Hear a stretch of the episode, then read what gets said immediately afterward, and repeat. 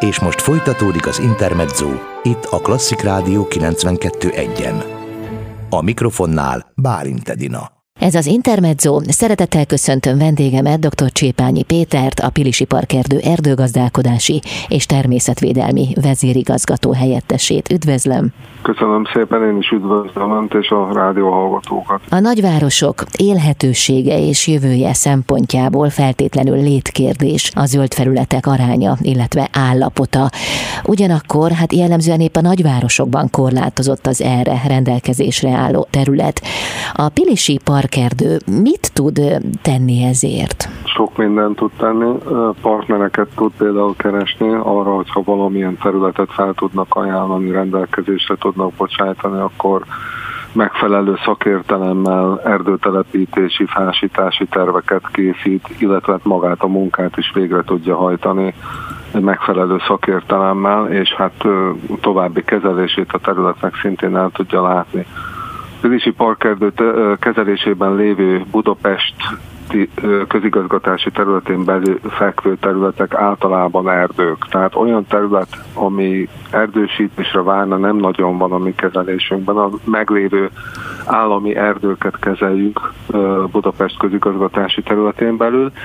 A meglévő kisebb tisztások esetleg, amik az erdőtömbök belsejében vannak, azok elsősorban rekreációs közjóléti szerepet töltenek be, vagy akár természetvédelmi értékeket is tartalmazhatnak kosborok, vagy egyéb növények, rovarok tekintetében. Tehát azoknak a beerdősítése nem célszerű, hiszen fontos az, hogy egy nagy erdőtömböknek az egyhangúságát kisebb tisztások megtörjék.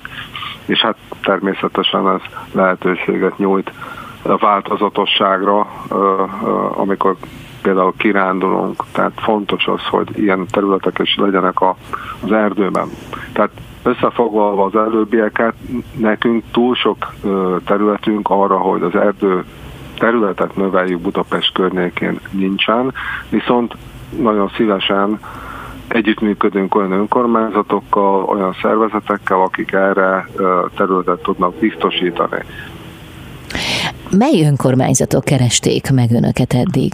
Gyakorlatilag Budapestnek több fővárosi kerülete keresett meg minket, de alapvetően most például ennek a hírnek a kapcsán, amit szeretnék itt végül is részletezni, a tizedik kerülettel van együttműködésünk, akkor a 12. kerületen belül is van, az, tehát majdnem minden fővárosi önkormányzattal van valamiféle együttműködésünk, párbeszédünk arról, hogy az ott lévő zöld felületeinket, amelyek a parkerdők kezelésében vannak, hogyan kezeljük. A természetvédelmi célú erdőmegújítások hol zajlanak? Mert ugye ez most folyamatban van. Igen, hát most két emblematikus helyet tudnék említeni, ami a napi ö, sajtóközleményünkben szerepelt. Ez az egyik a, a 12. kerület hegyvidék közel, területén fekvő úgynevezett Budakeszi erdő, ez a Buda, Budapest 12. kerület 14B erdőrészlet. Ez az egyik terület, amely egy relatíve természetszerű állomány, vegyes, elegyes erdő, ugyanakkor a kori szerkezeti összetétele azért még mindenképpen egyfajta emberi segítséget tesz szükségessé, illetve a, a, az elegyarány is a különböző fafajok között megköveteli azt, hogy erdészeti beavatkozások történjenek meg. Ennek a, ezeknek a természetvédelmi, rekreációs célú beavatkozásoknak többféle, többféle célja van. Egyrészt, egyrészt elkészíteni az erdőt a, a elkövetkező klímaváltozásból fakadó hatásoknak a könnyebb elviselésére, egy, egy jó alkalmazkodó képességet kifejleszteni ezekben az erdőkben. Mit jelent ez? Az, hogy lehetőleg minél több honos, a termőhelynek megfelelő faj, fafaj forduljon elő ezeken a területeken. Egy példa, hogyha van egy erdőterület, ahol egy fafaj van csak jelen, akkor ha azzal valamiféle baj történik, valamiféle betegség támadja meg, vagy a termőhelyi feltételek, klimatikus feltételek erősen megváltoznak, akkor hirtelen pusztulás következhet be, és az új erdőt csak sokára lehet ugyanolyan uh, esztétikai élménnyel, ugyanolyan látványalat megvalósítani, és ezt szeretnénk elkerülni. Feladatunk az, hogy fokozatosan felkészítsük a változásokra az erdőt, és elkerüljük ezeket a hirtelen sokszor katasztrófa eseményekkel együtt járó átalakulásokat. Ugye Nyugat-Európában azt lehet most látni, illetve hát Ausztria, Csehország, Közép-Nyugat-Európa egyes vidékein, hogy az elmúlt évszázadok meggondolatlan lucfenyő telepítései, a lombos erdőknek a lucfenyő erdők kialakítása, az most megbosszulja magát, hiszen óriási területeken ezek az állományok pusztulnak, és hát nagy, nagy nehézségeket okoz ezekben az országokban ezeknek az erdőknek az átalakítása, és hát reméljük, hogy ezekkel nekünk majd nem kell a közeljövőben szembenézni. Uh-huh. Köszönöm szépen, folytatjuk a beszélgetést, jövünk vissza. Dr. Csépányi Péterrel, a Pilisi Parkerdő erdőgazdálkodási és természetvédelmi vezérigazgató helyettesével itt az Intermedzóban. Ez az Intermezzo. Vendégem dr. Csépányi Péter, a Pilisi Parkerdő erdőgazdálkodási és természetvédelmi vezérigazgató helyettese. Arról beszélgettünk korábban, hogy természetvédelmi célú erdőfejlesztések kezdődnek Budapesten, és az előbb arról is szó volt, hogy a nyugat-európai példákat is figyelembe vesszük. Mi az, ami átemelhető, amit megtanulhatunk a, a nyugat-európai erdőgazdálkodásból? Az elmúlt évszázadokban bekövetkezett bekövetkezett egy olyan mértékű erdő átalakítás ezekben az országokban, amely most ö, nagyon nagy veszélyhelyzetet jelent számukra, hiszen ezek az erdők, ezek a lucmányvesek nagy mértékben a megváltozott klimatikus hatásoknak köszönhetően pusztulnak, és azt tudjuk, egy következtetéseket, illetve tapasztalatokat tudunk levonni ebből, tehát azt látjuk, hogy igenis az a fajta erdőgazdálkodás tud jól prosperálni a jövőben, amely minél több fafajra, a termőhelynek megfelelő, lehetőleg őshonos fafajra épít az adott területen. Szerencsére ezeket a hibákat nem, vagy nagyon kis mértékben követte az elmúlt időszakban a magyar erdőgazdálkodás, tehát ahol megmaradtak erdőink, ott azokat kevéssé alakítottuk át, sokkal kisebb mértékben alakították át az elmúlt évszázadok erdészei, erdőgazdálkodási tevékenysége, ezért ilyen mértékű problémával nem kell szembenézni. Talán az ország nyugati részén Vas Zala megyében vannak hasonló jellegű feladatok, de ez sokkal kisebb értékű megpróbáltatás, mint, mint mondjuk tőlünk nyugatra fekvő országokban.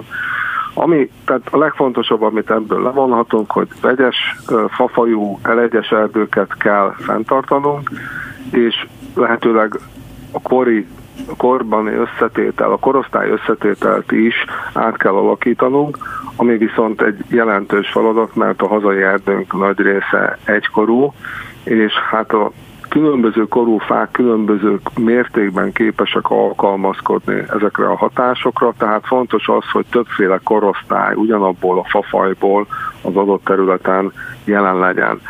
Ennek egy eleme ez a, ezek a fejlesztések, amikről most hírtattunk, ezeket a, ezeket a célokat szolgálják. A Budakeszi erdő területén kivágunk olyan fenyő, illetve olyan más fafajú fákat, amelyek helyére őshonos fafajból, azokból a fafajokból, ami ezeken a területeken kisebb arányba fordul elő, de egyébként helyük az megvan, azokból ültetünk ezekre a területekre, hogy növeljük az elegyarányokat, illetve ővelük gyakorlatilag új, új korosztályokat hozunk be a relatíve egykorú erdőbe. A másik területen, a Pesti oldalon, ott viszont ott viszont azt látjuk, hogy egy 70 éves... Ez a, bocsánat, ez a kőbányai határerdő, ugye? Így mhm. van, így van. Ezen a területen egy 70 éves akácos, ami alatt nyugati ostorfa található egy második színben, ez, ez, ez alkotja a, az erdőt, és hát ezek egyrészt nem is őshonos fafajok, ezek a fák, és gyakorlatilag nagyon idősek, sokkal, sokkal inkább azt mondhatjuk, hogy ez az erdő kitett a, a elkövetkező változásoknak. Ezekbe az erdőkbe szintén kis foltokat kialakítva behozzuk az őshonos fafajokat, és megpróbáljuk megfiatalítani fokozatosan úgy az állományt, hogy az idegen honos fafajok helyett őshonos termőhelynek megfelelő fafajok kerüljenek be. És ez próbáljuk úgy végrehajtani, hogy egyrészt az erdőkép nagy területen ne tűnjön el, továbbra is szolgálja a kirándulók, a rekreációtra vágyók érdekeit, hiszen a napság, amikor nem lehet nagyon messze utazni a pandémia helyzet miatt, és az embereknek az igénye az erdővel szemben, a pihenéssel szemben, a kintöltött szabadidőben eltöltött idővel szemben megnövekedtek, ezért ezeknek az erdőknek, a város környéki erdőknek különleges a jelentőségük. Mennyi idő alatt lehet megfiatalítani az erdőket? Hát a, végül is itt a megfiatalítás ebben az esetben azt jelenti, hogyha van egy 50-60 éves akácostam, ez 40-50 év múlva sokkal inkább úgy nézzen ki, hogy kocsányos tölgy, hazai nyár, olyan elegyfafajok, amelyek ezeken a területek, még ezek közé, a fafajok közé legyenek, elegyednek, legyenek jelen, és nagyjából minden korosztály azonos területet foglalja el, csak ezt úgy kell elképzelni, hogy nem külön parcellákba vannak sorolva az egyes korok, hanem összekeverednek teljesen a területen, kisebb csoportokba szállanként különböző korú fák állnak. Tehát egyfajta ilyen őserdő-szerű szerkezetet kell elképzelni, ahol az idős fák csoportjai váltakoznak a közép és fiatalkorú fák csoportjaival, és ezek a korok való, valójában méretekben is megnyilvánulnak, tehát természetes, hogy egy fiatal fa jóval vékonyabb, mint az idős. Ez a változatosság egyébként jó a szemnek is, és, és hát sokkal jobban érzi magát az ember egy ilyen erdőben, mint egy ilyen monoton, ugyanolyan méretű fákból, vagy akár ráadásul egy fafajból álló erdőben. Tehát ez egy, ez egy hát sajnos vagy szerencsére belénk ivódott kép, amit, amit talán önmagunk is érzékelhetünk, hogy egy ilyen vadregényesebb erdőben sokkal jobban ki tudjuk magunkat pihenni, és bele tudunk olvadni a természetben, mint egy ilyen monoton ültetvényszerű erdőben. Ugye ez maga a biodiverzitás, amiről beszélgetünk? Igen, hát így van. Minél változatosabb faj értelemben egy erdőterület, annál diverzebb, uh-huh. és hát a fák nem csak önmagukban szolgáltatnak egyfajta változatosságot, hanem mind, minél több fafaj van, annál több élőhely is. Keletkezik, hiszen minden fafajnak megvannak a sajátos kapcsolatai a rovarvilággal, a gomba, gombákkal, tehát azzal, hogy a fa, fák sokfélék, tehát több fajúak, azzal az kihat a, a többi élőlény csoportnak a, a sokféleségére is, uh-huh. és hát ez önmagában generálja a, a biológiai változatosságot, azaz a diverzitást. Köszönöm szépen. Jövünk vissza dr. Csépányi Péterrel, a Pilisi Parkerdő erdőgazdálkodási és természetvédelmi vezérigazgató helyettesével, itt az Intermedzóban. Intermezzo. Hétköznaponként 16 és 19 óra között Bálint Edina várja Önöket a legfrissebb kulturális információkkal, izgalmas vendégekkel és sok-sok zenével. Intermezzo. Itt a Klasszik Rádió 92.1-en. Ez az Intermezzo dr. Csépányi Péter, a Pilisi Parkerdő erdőgazdálkodási és természetvédelmi vezérigazgató helyettese a vendégem. Az előbb a biodiverzitásról beszélgettünk arról, hogy ez mennyire fontos. A biodiverzitás fogalmába belefér a holtfa is, tehát a holtfa is olyan fontos a természetvédelem szempontjából, mint mondjuk bármilyen más fafaj? Holtfa rendkívül fontos az erdő szempontjából, hiszen egy olyan élőhelyi spektrumot, változatosságot tud behozni, ami általában az ember által kezelt erdőkben az elmúlt évszázadok során eltűnt. Tehát nagyon sok esetben az emberi tevékenység megpróbálta annyira homogenizálni az erdőt, hogy minden olyan fát, ami valamilyen szempontból nem felelt meg a műszaki elvárásoknak, azt megpróbálta idejekorán kiiktatni, és egy maximálisan ipari szempontból felhasználható faállományt fenntartani. Ez megszüntette, vagy lecsökkentette például az odvasfák számát, a különböző kis korhadások zsebeknek a képződését a fákon, a méretek is ugye homogenizálódtak a kor, kori homogenizáció révén, tehát nem volt megtalálható egy területen belül különböző méretű fa. Tehát ezek mind az élőhelyeknek az eltűnéséhez vezettek. A holdfa nagyon fontos az erdőben, mert nagyon sok rovar, illetve gombafaj ezekben tud megél, megélni, ezekben találja meg az élőhelyét vagy táplálékát, és hogyha nincsenek meg, akkor a biodiverzitás nagyon szegényes tud maradni. Tehát fontos az, hogy holdfa legyen az erdőben. Számos olyan véleményt kapunk hallgatóktól, illetve a környéken élőtől, hogy miért adjunk az erdőben korhat faanyagot. Hát pontosan ezért, mert mert gondoljunk azokra a rovarokra, azokra a madarakra, amelyeknek erre szükségük van. És hát ez nem egy ültetmény az erdő, tehát itt minden, minden fajnak meg kell találni az életfeltételeit. Uh-huh. Sokszor kérdezik, hogy miért vágunk ki egészségesnek látszó fákat, miközben holdfaanyag marad a területen, vagy betegnek látszó fák vannak a területen. Hát pontosan azért, mert nem csak a gazdasági értéke fontos az erdőnek, hanem az ökológiai értéke is fontos. Az ökológiai értéket pedig az élőhelyek változatossága jelenti. Az ökológiai érték az, amitől gyakorlatilag az erdő biodivers, tehát hogyha van egy fahiba egy adott törzsön, az, ne, az gazdasági szempontból negatív megítélést kell, hogy kapjon, azonban ökológiai szempontból vagy természetvédelmi szempontból pozitív. És nekünk el kell sajátítani azt a fajta felfogást, hogy úgy kell gazdálkodni ezekben az erdőkben, hogy mind az ökológiai, mind a gazdasági érték egyaránt megférjen ezekben a faállományokban. Tehát azért termelünk ki jobb minőségű fatörzseket, hogy megújuló nyersanyagot tudjunk szolgáltatni az iparnak, az embereknek, tehát hogy nem minden műanyagból, vagy, vagy fémből, vagy nehezen újrahasznosítható anyagból készüljön. Ugyanakkor azért hagyunk vissza sérült fákat, vagy, vagy betegnek tűnő fákat, vagy odvas fákat, hogy az élővilágnak megfelelő élőhelyet biztosítson harkályoknak, egyéb odúlakóknak, vagy például, vagy például a denevéreknek.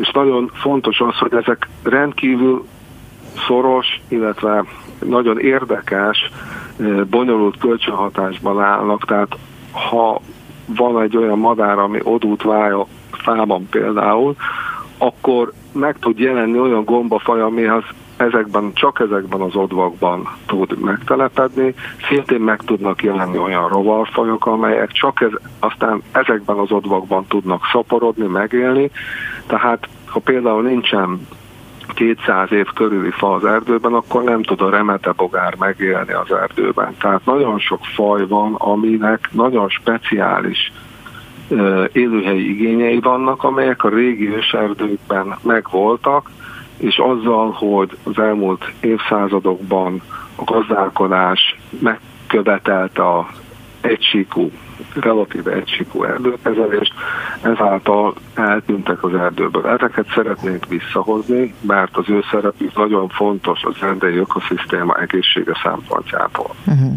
Hamarosan arról is beszélgetünk, hogy hogyan és milyen szempontok alapján döntik el, hogy mely fafajok hova kerüljenek. Jövünk vissza, folytatjuk a beszélgetést dr. Csépányi Péterrel, a Pilisi Parkerdő erdőgazdálkodási és természetvédelmi vezérigazgató helyettesével. Ez az Intermezzo dr. Csépányi Péter, a Pilisi Parkerdő erdőgazdálkodási és természetvédelmi vezérigazgató helyettese a vendégem. Az előbb ott hagytuk abba, hogy vajon hogyan döntik azt el, hogy mely fafajok hova kerüljenek, hová ültessék őket. Hát itt arra is gondolok például, hogy ugye a fiatal csemeték fejlődése számára nagyon fontos a megfelelő fény. De hát el sem tudom képzelni, hogy mi mindent kell önöknek figyelembe venni az erdészek nagyon sokat tanulnak az egyes fafajoknak a termőhelyi igényeiről, tehát ez azt jelenti, hogy milyen talaj, milyen klíma alatt, milyen talaj alatt növekszenek megfelelően, ők hol fordulnak elő. Tehát ezeket ezt úgy nevezik, hogy az egyes fafajoknak a termőhelyi igénye, tehát például bükkös klíma és agyagbemosodásos barna talaj, jó vízellátású, többletvízhatástól független, de mondjuk szivárgó vízű talaj. Tehát e, nagyon részletesen jellemzik a talajnak és a klímának a kapcsolatát, magát a termőhelyet, és tudjuk, ismerjük az egyes fafajoknak a termőhelyi igényeit és uh, mielőtt egy adott területre kikerül egy adott fafaj, uh, talajvizsgálat, illetve a termőhely meghatározásra, besorolásra kerül, a talajokatnál megkülönböztetünk genetikai talajtípusokat a fejlődésük, keletkezésük, a rétegeik alapján, és még számos egyéb tényező alapján, és van, megvan az, hogy milyen milyen talajtípusra, milyen vízgazdálkodási fok esetén, milyen klíma esetén, milyen fafajok alkalmazhatók. Tehát egy nagyon részletes útmutató rendszer dolgozott ki az erdészeti szakma az elmúlt év, évszázadokban arra, hogy hol milyen fafajokat érdemes ültetni, lehet ültetni. És hát ez alapvetően jól behatárolja ennek a lehetőségeit. Ami ezen felül most bejön, az az, hogy milyen kilátásokkal rendelkezünk az elkövetkező évtizedekre, milyen hatásai lesznek a klímaváltozásnak, mennyiben fogja ez okozni az egyes klíma zónáknak az elcsúszását, tehát itt gondolok arra, hogy mondjuk egy bitfafajnak nem biztos, hogy alkalmas már lesz a, a, a, az a terület, ahol most még meg tud élni, a 50 év múlva is, hiszen szárazodás lesz, és a bükk párás, hűvös, atlantikus klímahatásokat igénylő fafaj, tehát amennyiben szárazodik a klíma, kontinentálisabbá válik, abban az esetben tovább fog visszahúzódni, egyre magasabban fog csak megjelenni. Tehát kúszik fölfelé a hegységek teteje felé, és esetleg az északi kitettségekben fog tudni megmaradni alapvetően a bükk. És hát a szintén kúszik előre az erdősztyepp klímai, ami azt jelenti, hogy zárt erdők már nem fognak tudni bizonyos helyeken megjelenni, hogyha nincs mondjuk egy talajvíz hatás, mint például az Alföld nagy térségében, ahol már most 500 mm alatti csapadékot tapasztalhatunk éves szinten. Ezeken a területeken ha nincs ott közvetlenül folyóvíz, vagy elég magas talajvíz, akkor nem tudnak zárt erdők, zárt lombos erdők kialakulni. És ezek a hatások lassan-lassan, de mindenképpen befolyásolják a jövő erdeit. Tehát nekünk azt is figyelembe kell venni egy fafaj elültetése során, hogy 30-40-50 év múlva mi lesz a várható klíma az adott területen, tehát hogyha most bükköt ültetünk egy olyan területre, ahol 50 év múlva már nem tud megélni, akkor az el fog pusztulni 30-40-50 év múlva, pedig hát egy bükk akár 150-200 évig is elélhet, hogyha megfelelő termőhelyen termőhelyen van, vagy mhm. akár még tovább is. Mhm. Tehát ezért nagyon fontos az, hogy a termőhelyet meg kell vizsgálni, illetve azt is meg kell vizsgálni, hogy az elkövetkező időszakban milyen milyen változásokat lehet előrevetíteni a jelenlegi vizsgálatokból. Természetesen nem kell elkapkodni a döntést, tehát ezért van az, hogy minél több fafaj van az adott területen, tehát nekünk is arra kell törekedni, hogy egy terület beültetésénél lehetőleg két-három fafajra építsünk egyidejűleg, mert lehet, hogy az egyik vissza fog szorulni, akkor a másik kettő